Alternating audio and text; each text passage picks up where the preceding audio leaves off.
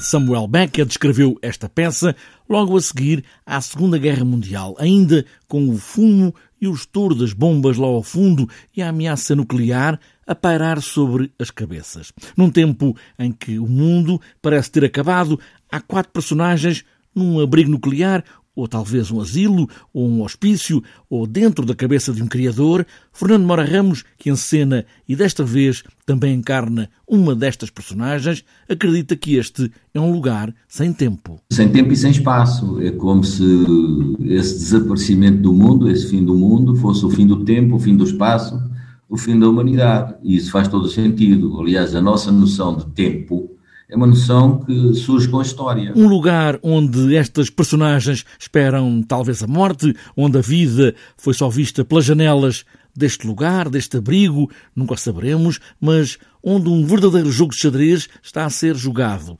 É o jogo do fim, com o rei ao centro, trágico e cômico. Exatamente, porque a figura central, que é, em linguagem de teatro antigo, o ator centro, que havia o ator centro, e depois há um gajo que anda ali à volta que dá as deixas.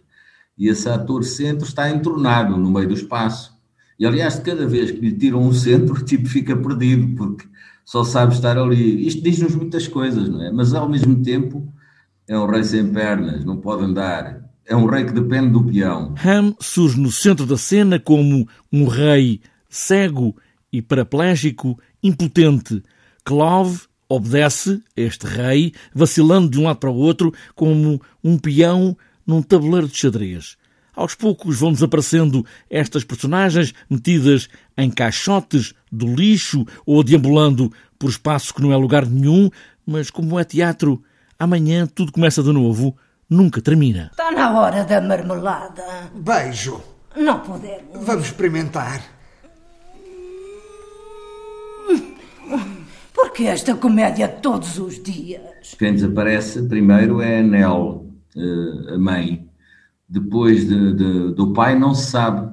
Ele desaparece dentro do caixote, um caixote no fundo que é um, uma urna, um caixote de lixo, um, um sítio onde se depositam cinzas.